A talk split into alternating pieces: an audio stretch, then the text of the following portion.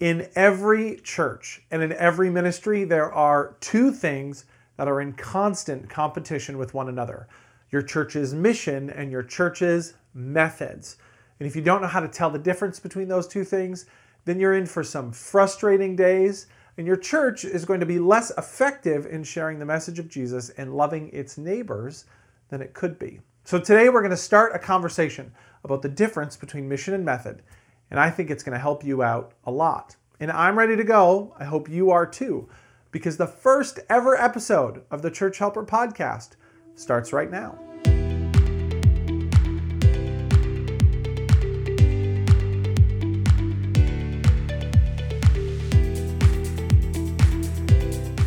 Well, hey there, and welcome to the Church Helper podcast. Our mission here at Church Helper is to help churches make every decision on purpose. My name is Mike, and I'm excited to help you in your church today. So let's just get into it. And the only place to start is here.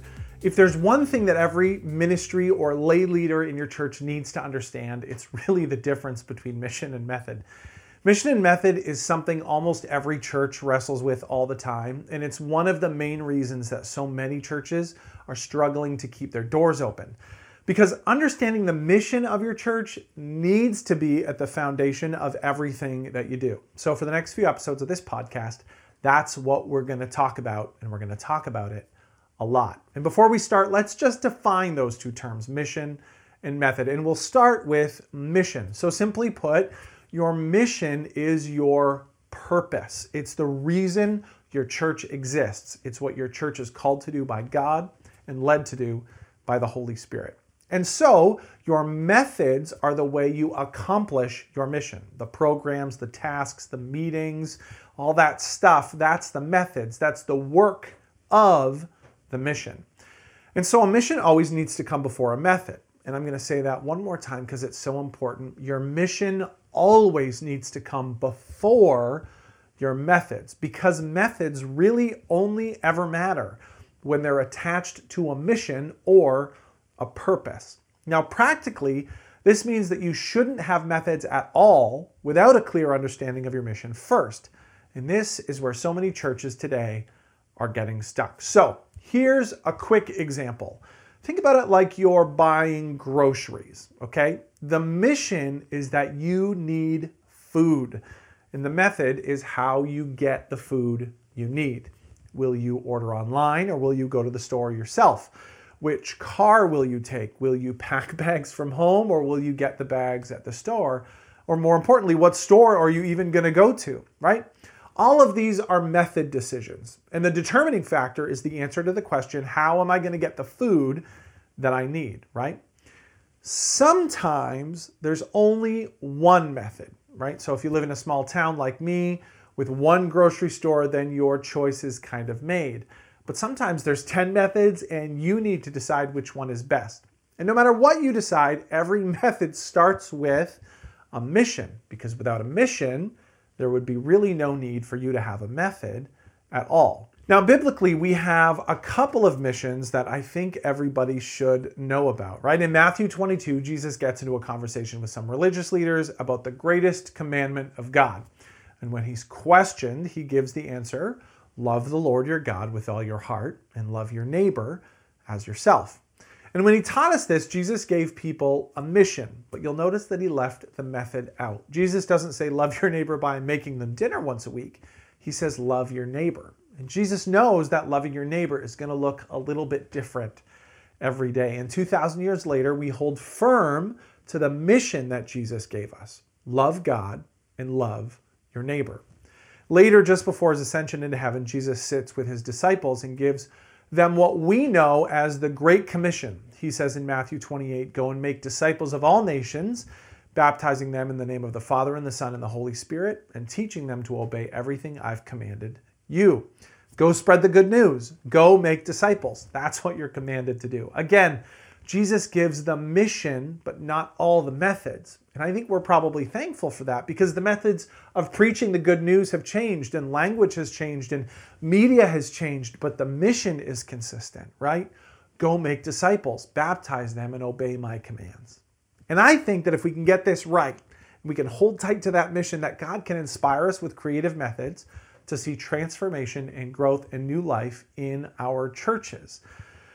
So I know what you're thinking. This is obvious, yeah? So why am I talking about it? Well, it's because many churches are still struggling to differentiate between mission and method, right? Sometimes even the two are in conflict. Churches are struggling because they know how they like things, how they prefer to have them done, or they have a past tradition. They want a particular worship style, or liturgy, or decor, or message length, or Bible translation, or communion style, whatever it is, you can name it. We all have methods of doing church that we prefer over others. The how is comfortable to us, and that's not a problem until we start making important mission decisions based on our comfort and our preference.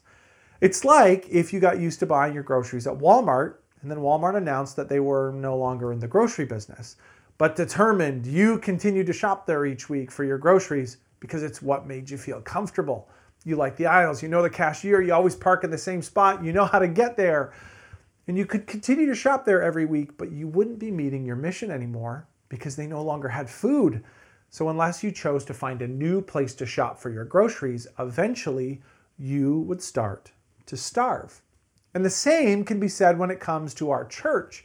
Churches that hold tight to their methods without paying attention to their mission are eventually going to find themselves hungry and unhealthy. Now, in the grocery example, after a few days, you would be forced to refocus on your mission because your stomach would be screaming at you. But in the church world, it doesn't always work that way.